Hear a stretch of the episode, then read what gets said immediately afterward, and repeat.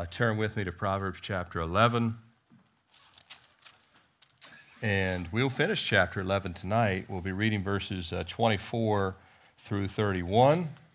I get the teens here tonight. You know, it's a youth leadership is home, hopefully watching online.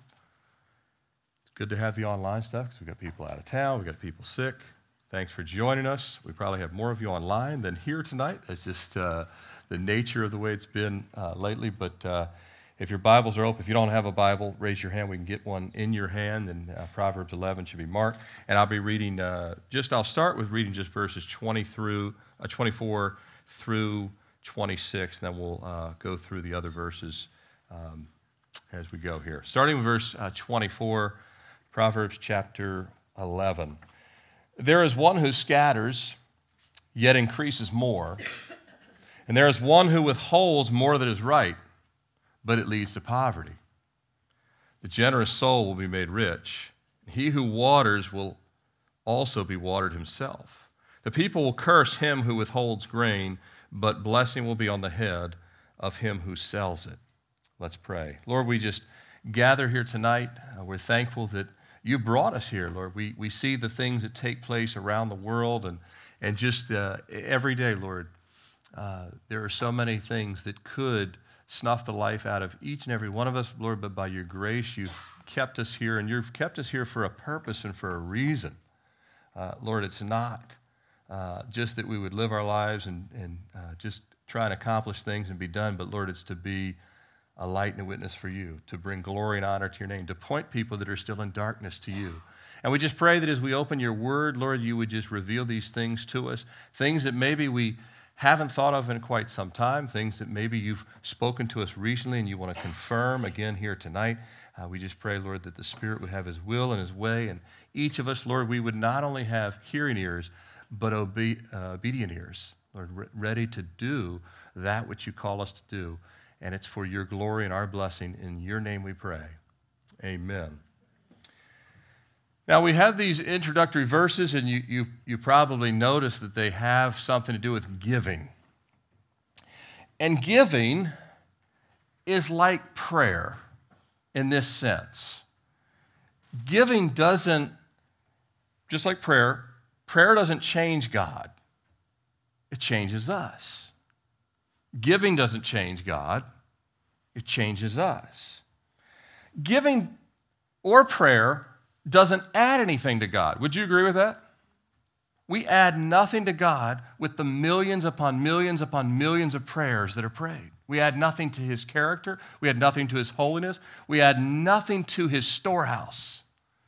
Giving adds nothing to God. Might as well be molecules that we can't see, touch, taste, or smell. He already has everything. But giving, just like prayer, does add to us. It doesn't bring victory or peace or perspective or newfound joy to God. Right? Our giving doesn't add peace to God. God doesn't say, wow, whew, I can sleep well tonight thanks to so and so gave doesn't add anything to God. But all those things and many more are added to our life with giving. This is what Solomon's writing about. Now, to be clear, the scriptures show us that God is well pleased when we give. He's well pleased when we pray. And when we learn to commit to giving and generosity, but the benefits are not to God, the benefits of obedience come to us. That's what is said here. Said very clearly the one who scatters, it increases more. The generous soul will be made rich. And this is what Solomon lays out in these remaining verses, remaining eight verses. So there's eight verses here that we just read three. We have five more to read uh, this evening. Uh, four of these eight verses directly deal with possessions and financial resources. Four of the eight deal directly with possessions and financial resources, either freely giving them or trusting in them and withholding them. It's either releasing them or holding on to them. The other four verses of the eight contrast other areas of obedience and surrender uh, to God versus rebellion and refusal to follow the commands of God.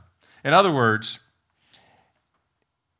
in life, if we have a life that's given over to God, and if we have a life that's, if you have a life given over to God, you have one outcome that can be expected, and you have a life given over to ourselves that'll have a different outcome that can be expected. And this is what is contrasted here. If you're taking notes this evening, the title of our study is The Impact of Giving. And starting with the resources and the finances and the blessings God's entrusted us with, that's the opening of these verses. But the wider context is not just about the financial giving and the resources that God's given us. The wider context is the giving of our lives, the giving of our lives to God and the impact of what God does with obedience mixed with faith. And you, you might know that scripture obedience mixed with faith. What happens when our life is fully given over to the Lord? And we want to look at um, the first thing, if you can uh, pull up my first slide here. Uh, you might have to skip that. Skip that one. That's coming Tuesday. There we go. The impact of giving. Those who, uh, those who love God, and, and if you say, well, I think I love God, I want to love God, I am one of those that love God.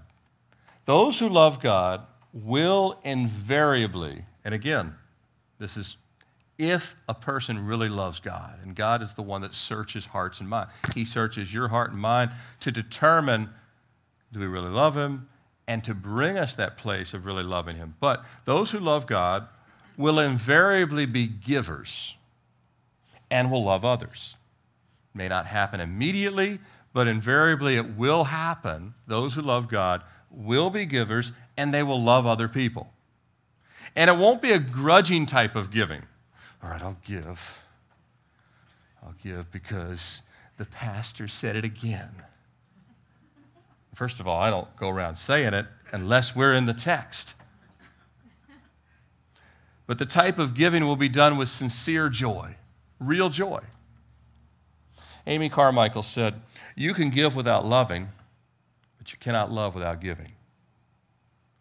Yeah, there are people that can give without loving. There's plenty of people that have thrown something in the Salvation Army thing, or they've wrote, stroked a big check and they're a billionaire. And they got a wing of the hospital named after them. And I'm not saying that all of those uh, motives are, are bad motives. There might have been some good in those motives, but uh, it's true, you can certainly give without loving, but you can't love without giving. For followers of Christ, giving becomes like breathing because Christ is a gracious giver, and he breathed into us. So once he breathes into us, we take on his character, we take on his DNA, if you will. Our flesh might very well tell us at times we've already given enough.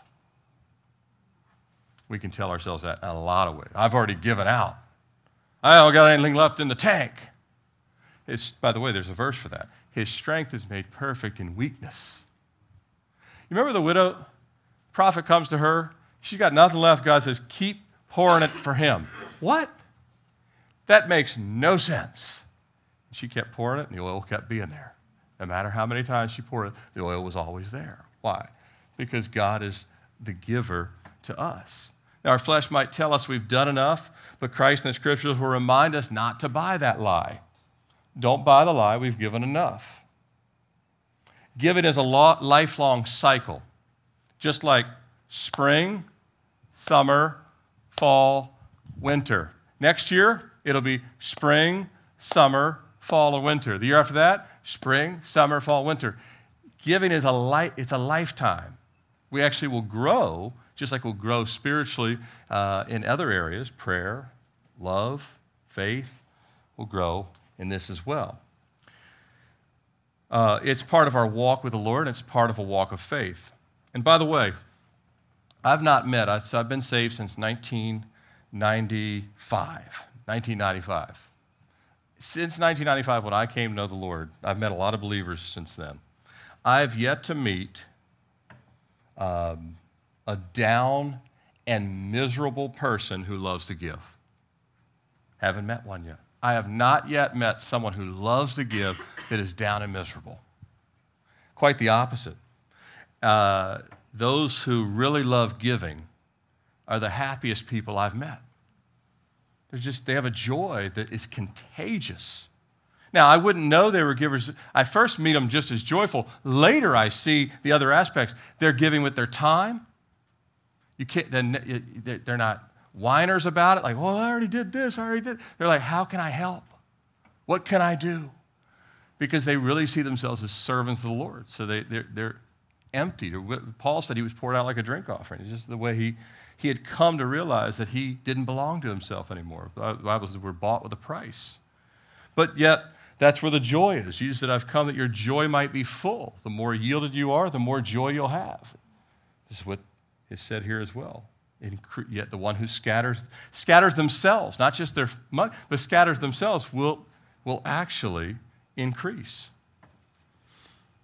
And, uh, but this principle of giving, it's found throughout the scriptures. In Ecclesiastes 11.1, 1, Ecclesiastes 11.1, 1, it says, Cast your bread upon the waters, for you will find it after many days. The more you cast it out, God says, it will come back, but sometimes after many days. A lot of times people don't want to wait many days. I want, I want God's blessing to come. As soon as I give it, I want to be able to go straight to my smartphone and see the result. But that's not the way the Christian life works, not the way it works in any spiritual discipline. After many days, you're going to find it because your roots are going deeper and deeper and deeper, and your tree gets larger, and you actually can provide more shade because the Lord does that work. In 2 Corinthians 9 6, Paul writes to the Corinthian church, he says, But this I say. Now, Paul's like, hey, you, you can either take this and run with it, or you can reject it. But here's the, here's the truth from the Holy Spirit. Paul said, This is straight from the mouth of God. But this I say, he who sows sparingly will reap sparingly, he who sows bountifully will reap bountifully. Paul's like, This is, this is what I found. You can't outgive God. You really can't outgive God in any, in any capacity. Uh, for the children, the people of God, a clenched fist will never see the blessings of God. It's just never going to see. I'm not, giving this up. This belongs to me. Now, if someone thought, uh, if someone throughout their life, now you, you've met people that aren't even believers that, that have done really well for themselves, right? So they must be getting the blessing of God. Well, not, not the case, right?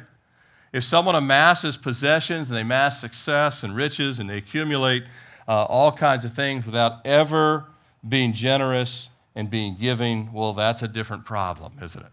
That's, a, that's identified in verse 28. We'll get there in just a few minutes. That, that problem's identified too. Those who trust in riches. And, and there's people that name the name of Christ that uh, uh, withhold and, and they really uh, are stingy and stubborn with what they have that individual may want to really examine their real relationship with the Lord. If, if they, it, to whom Christ is given, will, audit, will, will say, Lord, now I, you've given to me, I will now go give. It's just that relationship that God has established with us that we become his sons and daughters. We, we become stewards of his kingdom. That's what we are. But God expects his sons and daughters to be givers, and uh, there's I know there's additional reasons, but I want to. We have we have five fingers on our hands. I have five reasons I want to leave with you tonight. So if you can pull that up, I have five reasons I want to go through. Five reasons that we will be givers if we're really the sons and daughters uh, of God. And here's five primary reasons. They're not.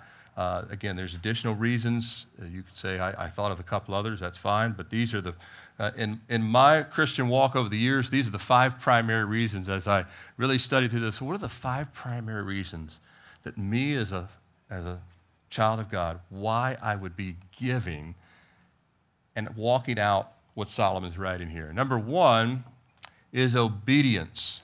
Obedience to God's will. Now, if God says to give, we don't really even need to understand the command to actually say, those of you in the military, you understand. Kind of works like this. Right? Hey, uh, uh, I'll do that, but I need a whole lot more information. That's not required by God. Sometimes in the scriptures, He gives a lot of information. Sometimes He just simply says, do it. Now, you as parents, you understand that uh, there's times where there's no time to explanation. It's an urgent situation. So the command has to be followed quickly. But number one, just obedience, saying, Lord, you're God, and if this is what you've asked me to do, uh, then I'll do it. So, number one, being obedience. Number two, and again, back with number one as well, we, we want to, at obedience, is we have a desire to please the Lord. That's the desire and obedience is the Lord. We want to please you. No, we're not trying to earn His salvation or anything. It's just we want to please. We've already been saved. This is, Lord, I want to please you now. I want to hear, well done, good and faithful servant. Uh, the second one is understanding. Now, thankfully, even though God does demand obedience, He loves us enough that He has explained it, and here is the explanation book. Would you agree? It's not like He hasn't given us things we can understand. He's given us things we understand. Now, that's why the scriptures say, study to show thyself approved unto God. You have to study these things. Say, Lord, if, if I want to grow as a giver, is there things in the Word that could be spoken on this? Well, of course, there's a lot.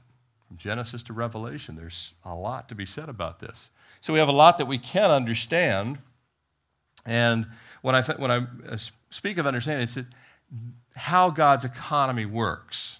Um, Jesus you know, said, if the seed goes into the ground and dies, it'll bear much fruit um, dying to ourselves is the way God reshapes us, completely remakes us.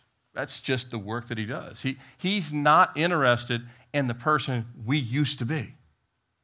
He's not. So I was like this when I was 22 and unsaved. Right? He, he's, he's completely eliminated that heart. Now, you still will have the same looks and features and everything, well, with age. Uh, but other than that, right? He's remaking us into his image. Well, and he has a way that things work. And when it comes to uh, the way giving is, is, is kind of described all throughout the scriptures, you know, we see, remember, Jesus gives the story of the, the, the Samaritan. He stops, he helps. But you have the really, quote unquote, righteous people, they weren't going to give their time or their money. Mm-mm, they were too busy. They didn't have time to help that man. I don't even know who he is. He speaks a different language. He's dirty. He probably got himself into crime. That's probably why he was robbed anyway. Right? But the Samaritan says, Hold on. God's been gracious to me. Whatever he needs, check him into the hotel, check him in the hospital. I'm here to help. Bandage him up, put him on the donkey. And Jesus said, My servants will be like this because the, the way God works is He wants us to reflect His character. That's the bottom line. We have to reflect His character. The other thing about financial giving, that this, is, this text uh, is really not as much about, although it certainly has um, a correlation to first fruit giving, which involves tithes and offerings. Uh, but the way God's economy works is the children of God support the work of God. God doesn't ask the unsaved world. We're not doing campaigns to get the unsaved world, hey, can you help us get the gospel out? They don't want to do that work. So it's the children of God that do the work of God. Israel, their gifts supported the temple, their gifts supported the tabernacle, their gifts supported the Levites, not other countries. It wasn't like Egypt was sending in a check to support the tabernacle. It was the 12 tribes, right? The 12 tribes were responsible for the work of the Lord. Solomon, David, they were the ones that God said build a temple, not yeah, make sure that all these other places get in on it. Now, if they wanted to follow the true and living God, they certainly could have helped. But the responsibility has always been with the family of God. And so that is how it works in the family of God. It's a family. Your family is responsible for you. You don't ask your neighbors to pay your bills, right? So you understand scripturally that the family of God is supported, the work of God and the family of God is supported in the family of God. I'm not asking a mosque to pay our rent here. right? God says, This will be the house of the Lord will take care of these things. That, that's part of it. But, but more of this is about the character of God, of God's generosity. This is more of what Solomon speaks. The one who gives out freely, generosity wise, just has the heart of God because God is generous. He lavishes the world with his grace. The third is faith because it takes faith to give. Because when you say, man, this person needs my help, I got 100 bucks here. If I give them 50, I only have 50 left. Yeah, can't do it. And that happens. It's happened to every, I'm sure everyone in this room has at times thought about doing and then and later you'll feel worse more when you quench the spirit of, if, the, if it's the Lord. I'm not saying that every time a person gives everything. There's times where God clearly says, don't give to that. You know, they're going to go spend that on drugs, or this might be the case. And there's situations in those, in those areas where the Spirit will say, no, no. But it takes faith to be a giver. It really does. I mean, because we, we depend on resources. We, we, we send Dominion dollars. We don't send them a bushel of corn, you know, right? Hey, we thought we'd just send you whatever we got, you know. This work? So we understand that it takes faith. But God designed it that way. He, everything in the Christian life will take faith. If I say this, this person might never like me again. That's true. But they might get saved. We'll get to that too. Uh, the fourth is gratitude. Gratitude for the graciousness of God towards us, but also ultimately the gratitude of salvation that Jesus gave his life. So if Jesus gave his life and Jesus says, Now I want you to be a giver, it's kind of hard to look back and say, You know, what have you done for me? So he looks back and says, Well, I shed my blood. I, I'm just asking you to now be a faithful giver back to the kingdom of God because this is my desire to reach the world. So gratitude. And then the last one is compassion. Jesus had compassion for the multitudes, didn't he?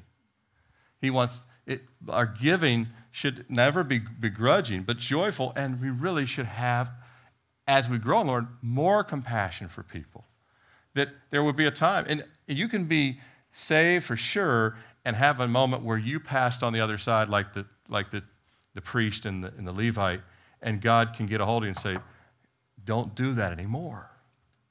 You may not be able to do everything, but you can do something. Something's better than nothing.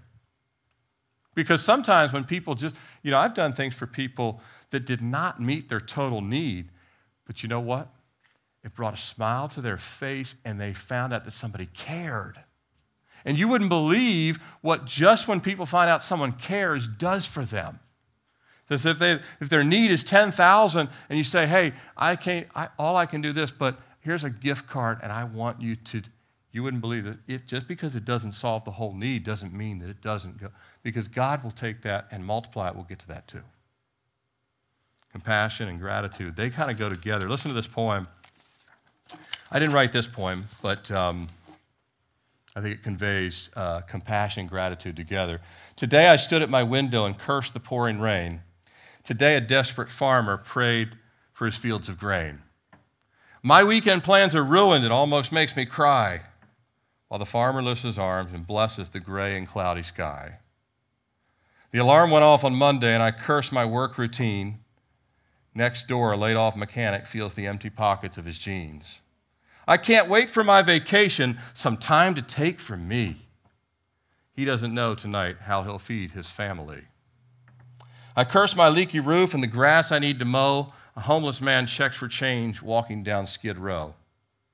I need a new car. Mine is outdated and really getting old. He huddles in a doorway seeking shelter from the cold. With blessings, I'm surrounded the rain, a job, a home, though my eyes are often blinded by the things I think I own. That I think I own.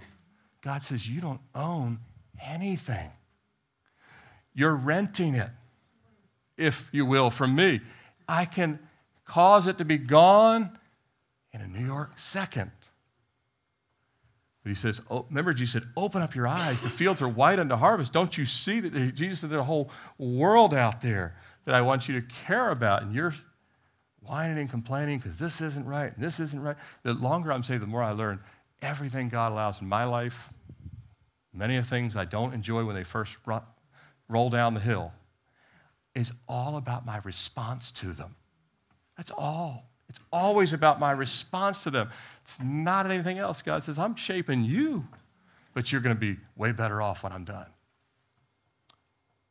Remember in the ministry of Jesus and the feeding of the 5,000, which was more like 10 to 15,000, because 5,000 men plus women and children, but somewhere in the neighborhood of 10 to 15,000 people Jesus fed. And it's the only miracle mentioned in all four Gospels. The only miracle mentioned all four of the Gospels. And there was this young boy who had two fish and five barley loaves, and barley loaves were the kind of the lowest end of, you know, it, was the low end grain.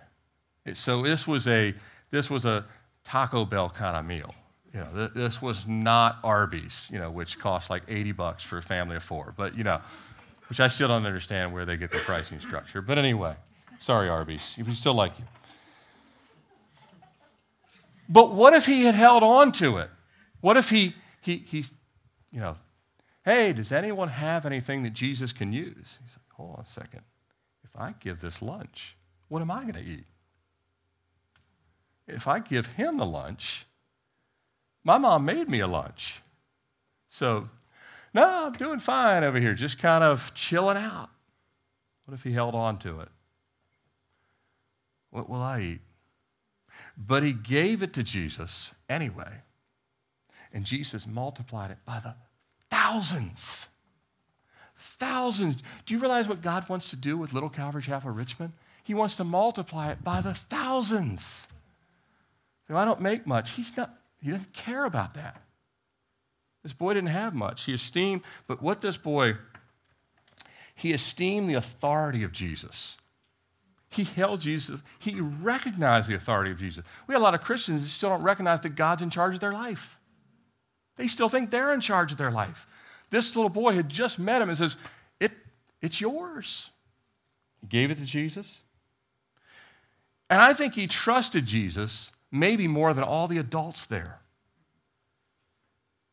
Because I don't know how many adults would have produced it. I think a lot of adults was told the kid, Quiet, don't tell anyone we have this.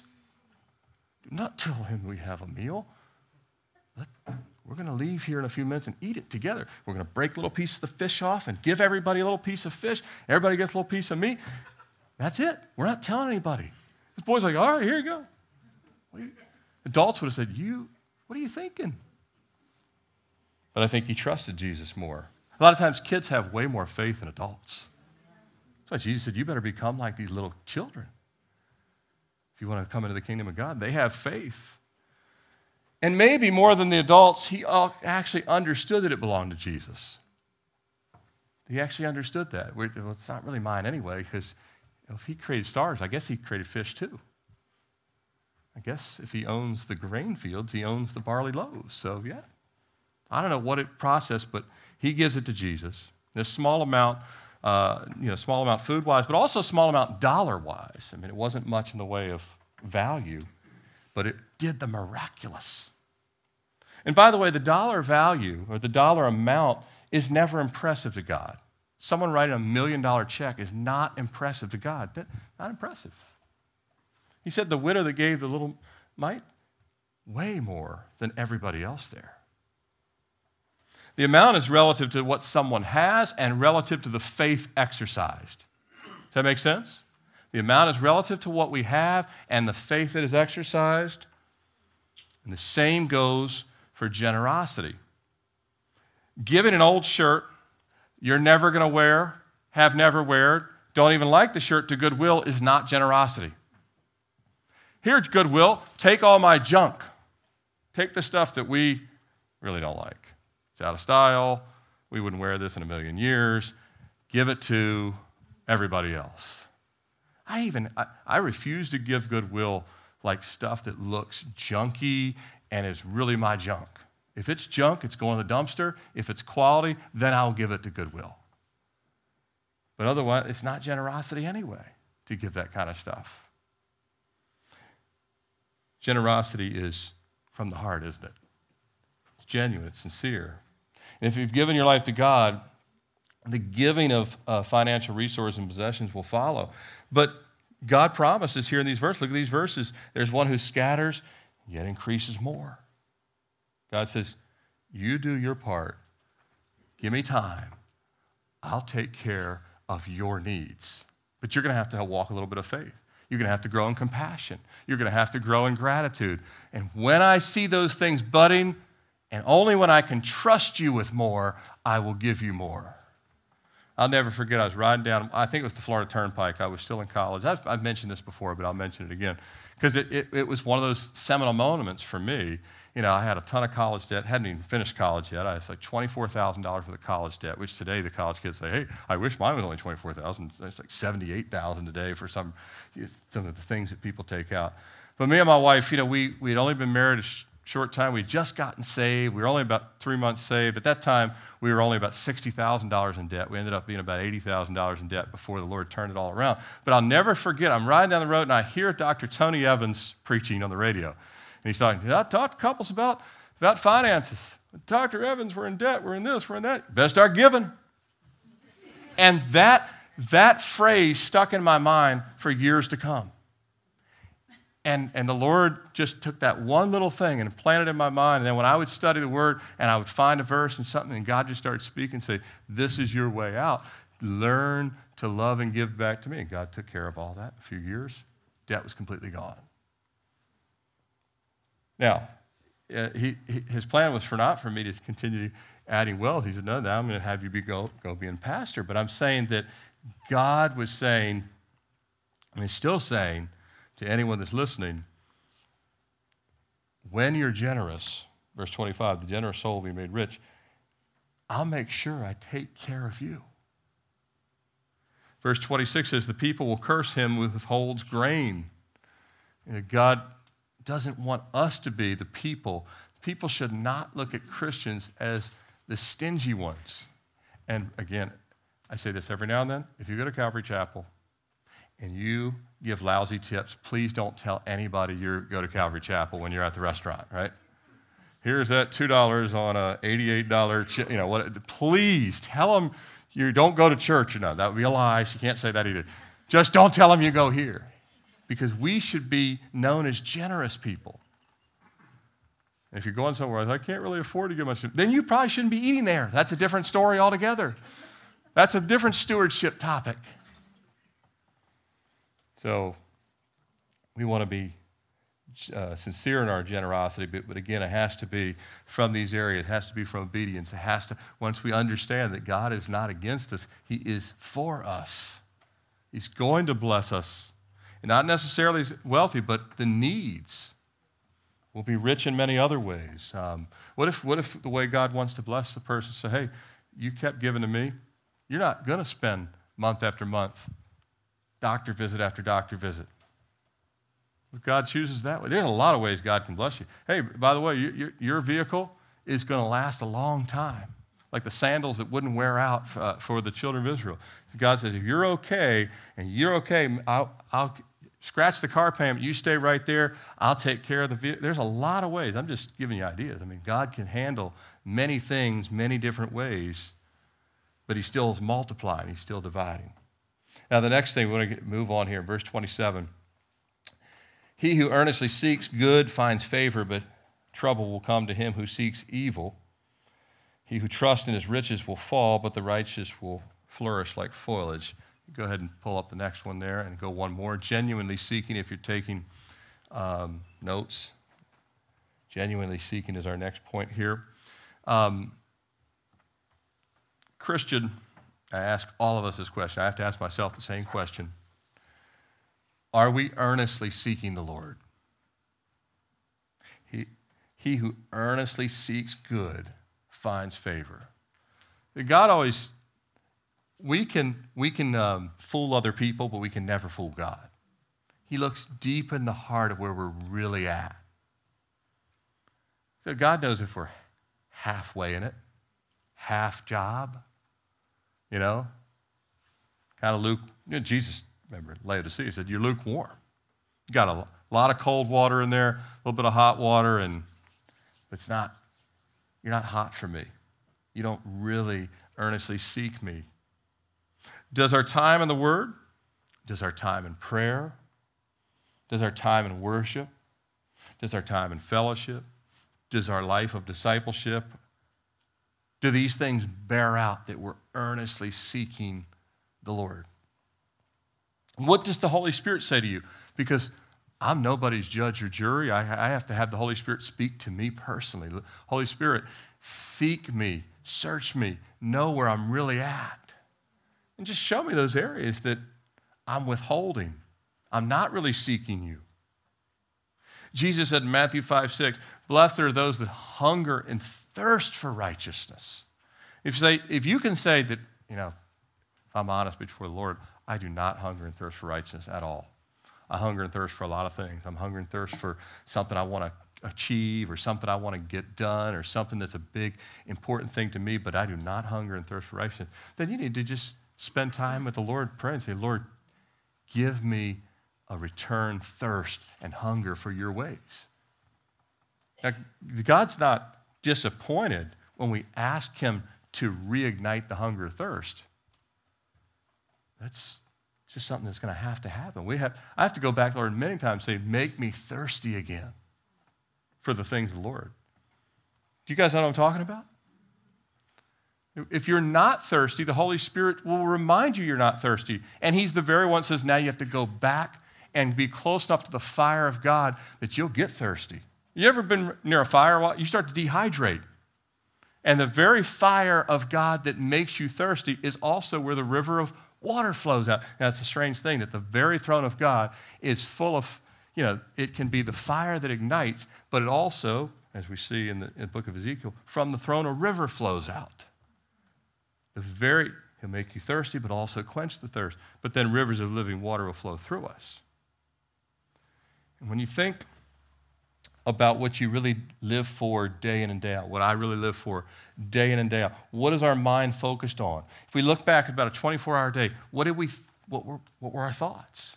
Where are we really at? What is the focus of our life? Is it Jesus above everything else? Is it His goodness? Is it His righteousness? Is it His will? Thy will be done. Thy kingdom come. Thy will be done. What are we really trusting in? Look at the passage here. He who earnestly seeks good finds favor. Evil, uh, but evil will come on him who seeks evil. Verse 28 He who trusts in his riches will fall. Not might fall. He who trusts in his riches will fall, but the righteous will flourish like foliage. Verse 27, 28, as well as the very words of Jesus himself and his teaching make clear that those who seek him above everything else will find the favor of the Lord and will actually flourish in their faith. Isn't that great to know? This is a promise. You will absolutely, if you want the favor of God, you want to flourish, all you have to do is say, Lord, I'm going to seek you above everything else. Case closed. It won't happen overnight, but you'll plow through things eventually that other people would be bogged down and destroyed by. Those that follow the course of this world, the complete opposite. In some cases now, but in all cases later, anyone that seeks the world's fulfillment and trusts in the world or trust themselves will fall. It's just a matter of time. That's what the world uh, is focused on. In Matthew chapter 6, verses 31 to 35, now I quote this verse often, but I wanted to quote it in the context, in the full context of what Jesus says here. Jesus says, Therefore, do not worry, saying, What shall we eat? Or what shall we drink? Or what shall we wear? And I love what Jesus says here. For after these things, the Gentiles, or he's saying the world at large, it's not Gentile blood, but the, this was a uh, a vernacular of saying the whole world. Uh, he goes, These are things the world seeks. They're always worried about what they're going to eat, what they're going to drink, and what they're going to wear. He said, For your heavenly Father, know, He knows that you need these things. He doesn't know that you need $200 shoes, but He knows you need a pair of shoes.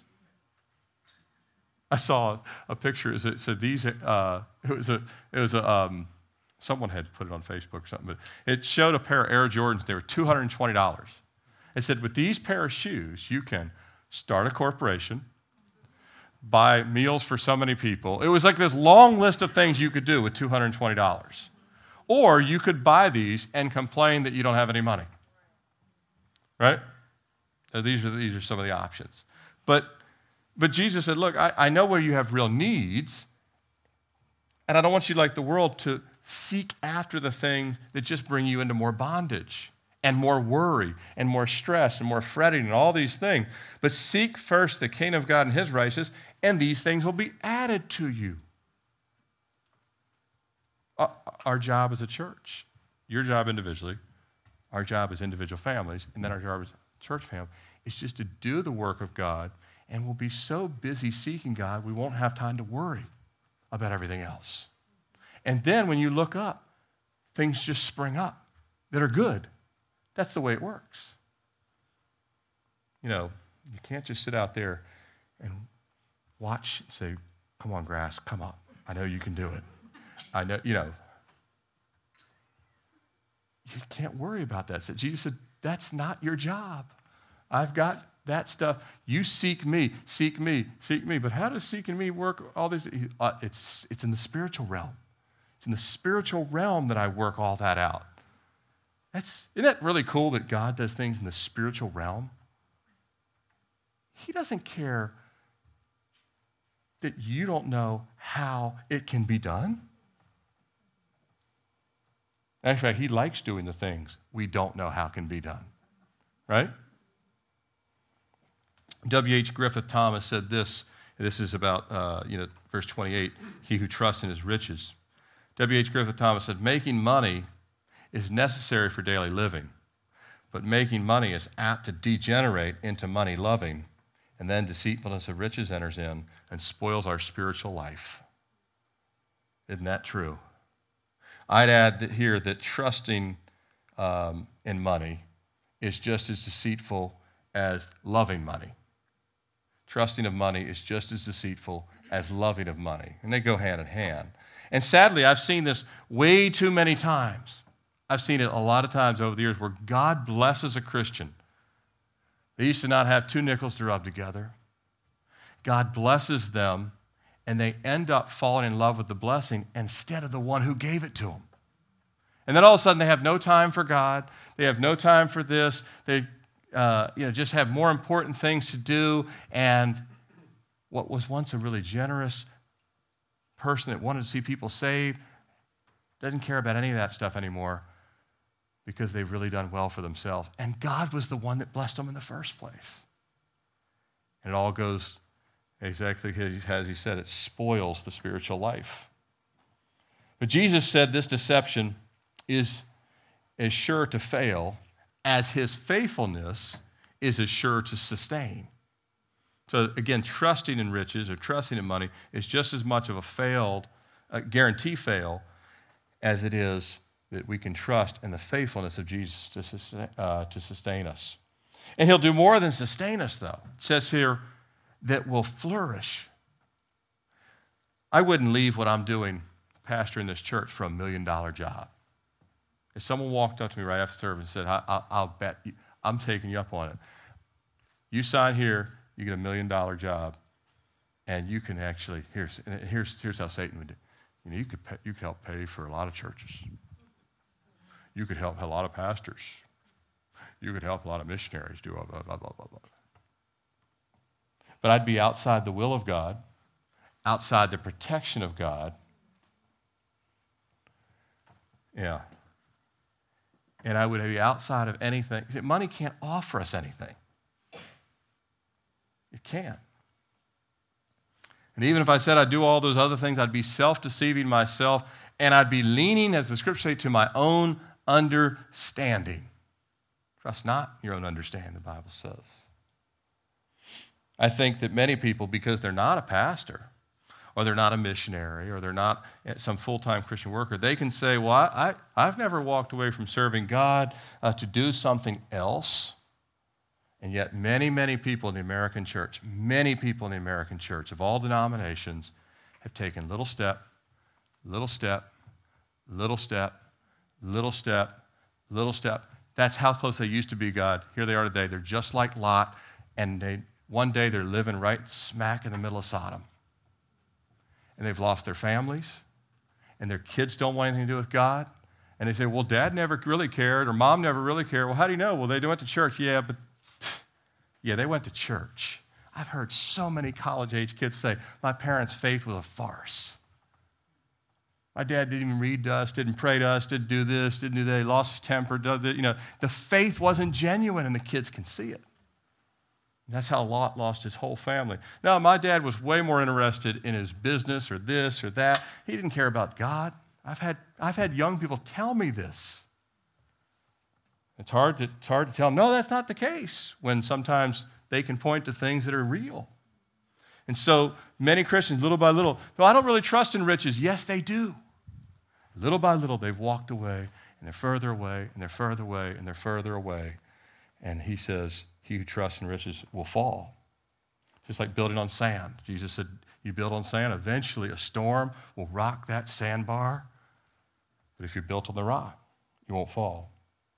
This um, verse 29, where it says, He who troubles his own house will inherit the wind. This reminds me of Paul's warning uh, when he writes to Timothy in 1 Timothy 6.10 for the love of money is the root of all kinds of evil, for which some have strayed from the faith. Now, he's, he's clearly speaking to the church here because he said some have strayed from the faith. These are people that used to be in love with Jesus, but are no longer in love with Jesus anymore.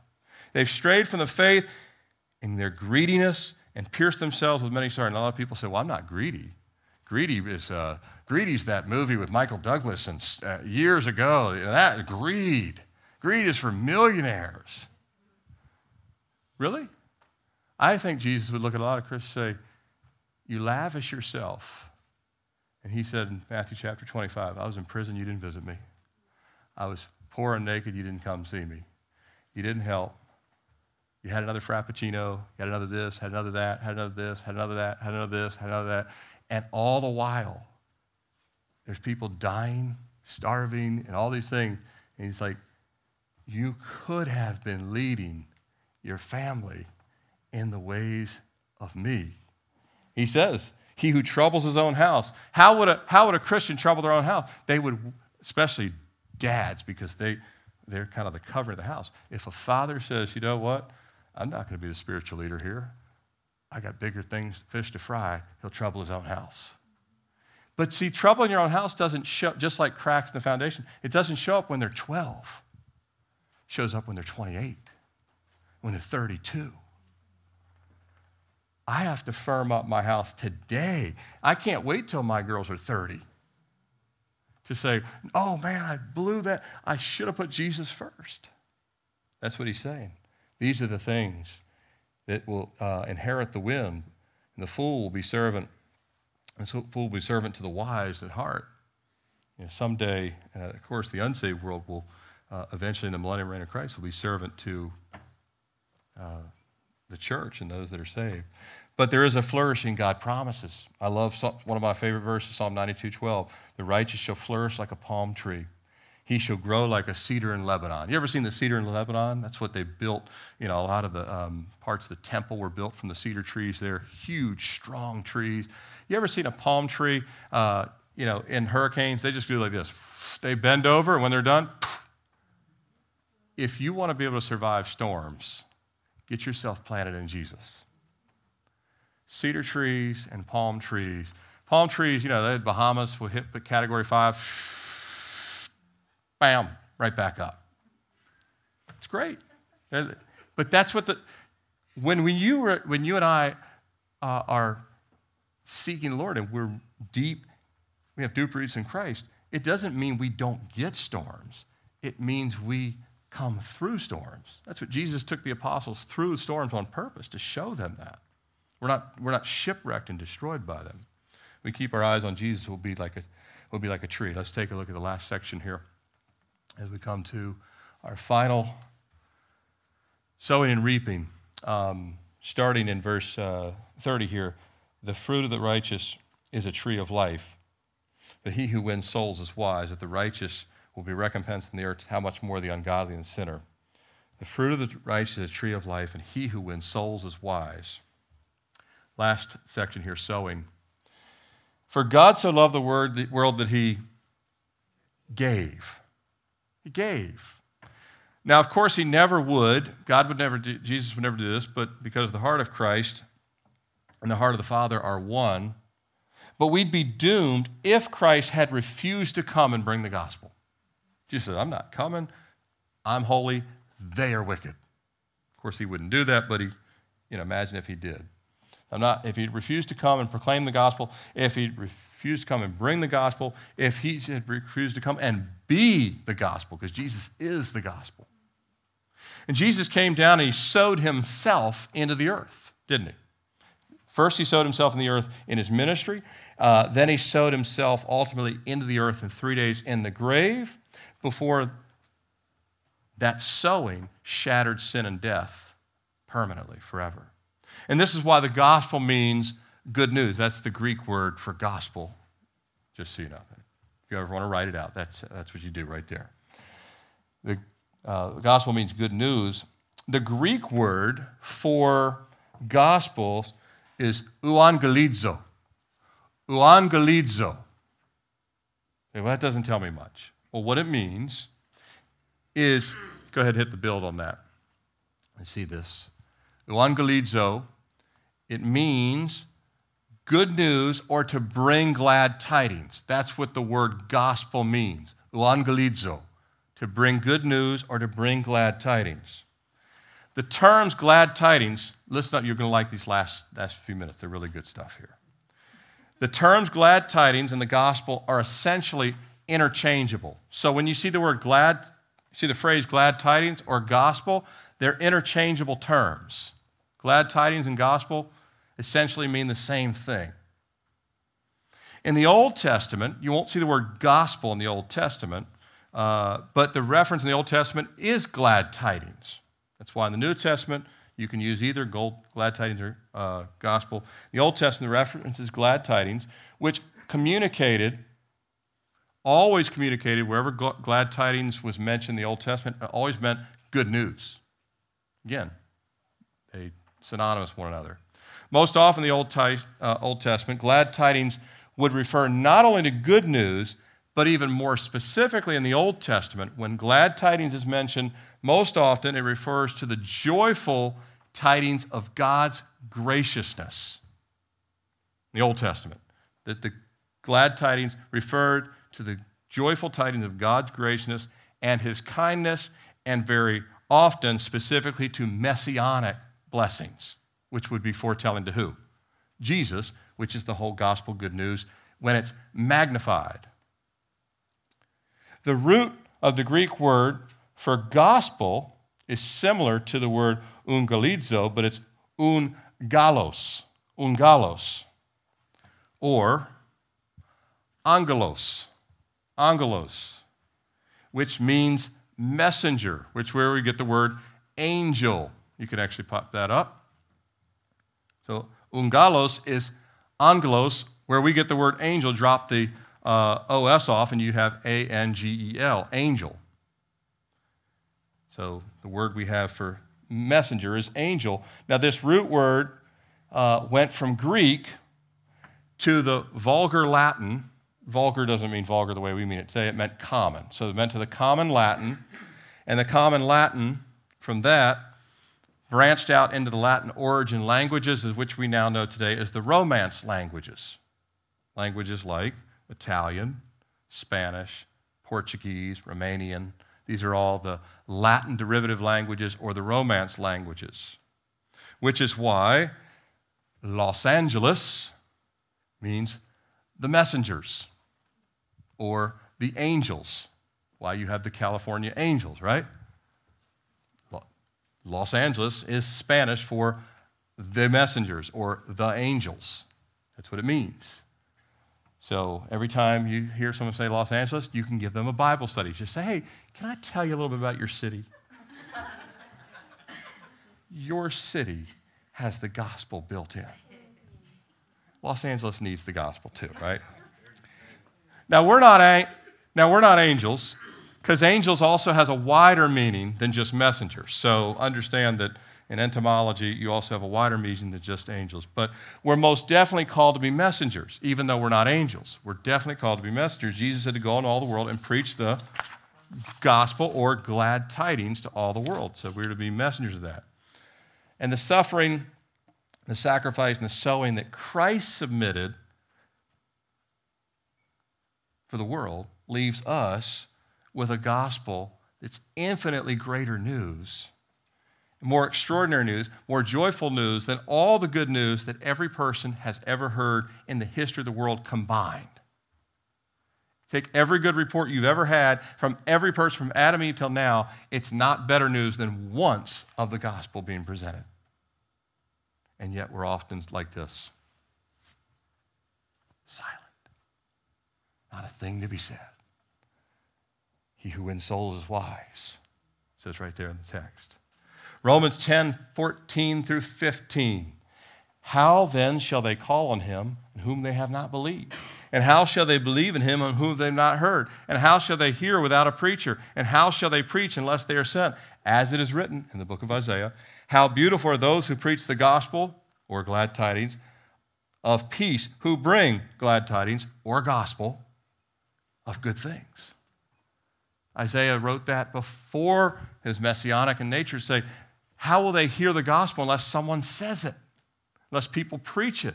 Unless there's a John the Baptist, and then a Paul, and then a John, and then you and I. I mentioned at the beginning that the wider context of these verses is for us to be wholly given over to God, not just in finances, but every area our time, our talent, our treasure. As Romans 12 tells us, we're to be living sacrifices. And you can uh, pull up the last one here. Now, what's the promise here? The fruit of righteousness is the tree of life. He who wins souls is wise. The righteous will be recompensed on the earth. If we are wholly given over to God, we will have fruitful lives. The fruit of the righteous tree of life. We will never um, we'll never consistently share the gospel. We'll never consistently love people. We'll never be giving the gospel out unless we're really loving and surrendered and obedient to Christ. If we're not in love with Jesus, we will not present the gospel to people. It just will not happen. Close to Jesus, you're close to his heart. But when we commit to his lordship, his heart for the lost and his heart for discipleship becomes our heart. You don't have to worry about making yourself this way. Just get close to the Lord. Just get close to the Lord. He'll make that happen. And notice the language of verse 30. Understand that surrendered life produces righteousness. surrendered life produces righteousness. Right, what is righteousness? Right standing with God, Christ likeness in our attitude and our mindset and our desires. This in turn produces fruit the fruit of the Spirit love, joy, peace, long suffering, kindness, goodness, faithfulness, gentleness, self control. All this is life giving to us and it's life giving to people we impact. And the work of the fruit of the Spirit will compel us to invest in souls. You can read this verse, just bear with me one last little bit here. Listen, re- read the verse reverse. And he who wins souls is wise. You could read it reverse. The wise one wins souls. Who are the wise? Well, the wise are the righteous. The wise are the people that are spirit filled. The wise are the people that are in love with Christ. That's who the wise people are. The wise men were called wise because they traveled afar to bring their lives to Jesus. That's why they were called the wise men. More than they, they had the wise. Yes, they were, but I mean, the spiritual implication was that their wisdom was that they gave all to Jesus. So the wise will win souls, not just, well, if you win souls, that's a wise thing to do. No, that, no that, that's, that's dumbing down the power of it wise will win souls. You could also read the verse this way if, if you remove wise, he who doesn't win souls is a fool. That's another way of looking at the verse. The opposite is a good way to look at a verse sometimes. Well, we know what it says. What would it be the opposite? He who doesn't win souls is a fool. No, let me give you another thing it doesn't say. It doesn't say this. He who wins souls has the gift of evangelism. Doesn't say that. A lot of Christians say, well, I don't have the gift of evangelism. That isn't what it said. He who wins souls is wise. It's an investment. This is a decision say, Jesus, I give my life to you. You'll help me. Now, this doesn't mean that everybody will win souls the same way. You have football, you know, I like football analogies, right? In football game, not a lot of people score sometimes. Sometimes quarterback throws touchdowns, running backs, wide receivers. Offensive linemen rarely score, linebackers rarely score, other people, but they're part of the winning. And God will, someday when we stand before the Lord, we can, will we'll give an account. Were we really part of winning souls? Because you can't, hey, I can't go to Guatemala. Can you help people go? It's being part of the winning. I can help people get there, yes. Uh, well, I can't do this. Uh, I can't really go to Bonaire, but can you, can you pray over it? I mean, really pray over it, not just some two second platform prayer, but really pray over it. You're part of, you're part of winning souls. There's a lot of ways. Can, we can go on down the list. If say, Lord, how do, here's the best question go to Jesus and say, Lord, how do I become part of winning souls? He'll say, I'm glad you asked. There's things that I have pre, before the foundation of the earth, picked for you to be part of this. Not necessarily you're out street witnessing, not necessarily you might not be on the Bonaire team, you might not, there's, but rest assured, God will have a place and it will be part of the winning team. So he really will help everybody fulfill this. But our heart has to care. We have to really want to surrender that. Uh, one more thing on the fruit God produces and the fact that uh, this, what he produces in us, um, God will make good on it. In verse, uh, in verse 31, it said, The righteous are recompensed on the earth. Uh, God is going to finish what he started in us. This tree that's mentioned, this tree of life, the righteous is tree of life, think about it this way. The finished work of the tree of Calvary, the finished work of the tree of Calvary, has birthed in us a tree of life that is watered by the Holy Spirit. And the tree of life in the garden, which was then guarded by the angels, no one could go near it again. We're not at that tree, but the same life giving that was in that tree has now been put in us because of the tree of Calvary. And we actually have a tree of life we're holding on to, and it's Jesus. And God and Him will make us givers just like Him givers of our life, givers of our time, givers of our resources. And then later, this is what recompense means. Recompense means to be made at peace, complete, and paid. Jesus, when he says, well done, good and faithful servant, enter in. When he says, uh, Tim, Susie, John, Jane, whatever your name is, here's what's yours now. Recompense means Jesus will give us what he says your work has been noticed and rewarded in the millennium kingdom and in the ages to come. He says, The meek will inherit the earth. But this recompense is when you get what you're paid and you chose evil, he says the reverse is also true. How much more the ungodly and the sinner? Those who say, Nope, I'm not following God, I'm not doing it His way, there'll be a pay up for that too. That's not where you want to be. Amen?